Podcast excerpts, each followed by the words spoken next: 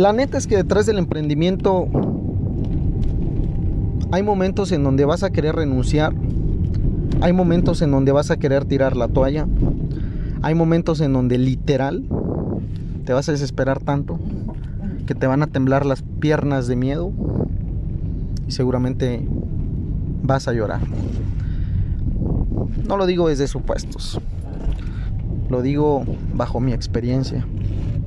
La verdad es que te vas a encontrar con problemas de venta, te vas a encontrar con problemas de equipo de trabajo y te vas a encontrar con problemas de clientes, de producción, etc, etc. Pero cuando tienes un equipo de trabajo, debes de saber que te conviertes en un líder. Y cuando eres un líder, debes de tener ese coeficiente de suma, pero mucha suma de información constante, día con día. La verdad es que detrás del emprendimiento te vas a encontrar con personas que te van a querer tumbar.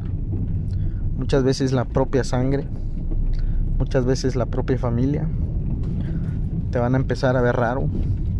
Los amigos, la sociedad. Pero ¿sabes por qué? Porque tú saliste de esa zona en donde ellos no están dispuestos a salir. Tú te lanzaste al vacío sin tener paracaídas y la gente piensa que te vas a estrellar y te vas a matar. Pero ¿qué crees? Vas a aprender a volar en el camino. Y solo quiero decirte en este podcast que si estás pensando en emprender vale la pena vale la pena por una y mil razones. Recuerda que el emprendimiento no es a corto ni mediano, es a largo plazo.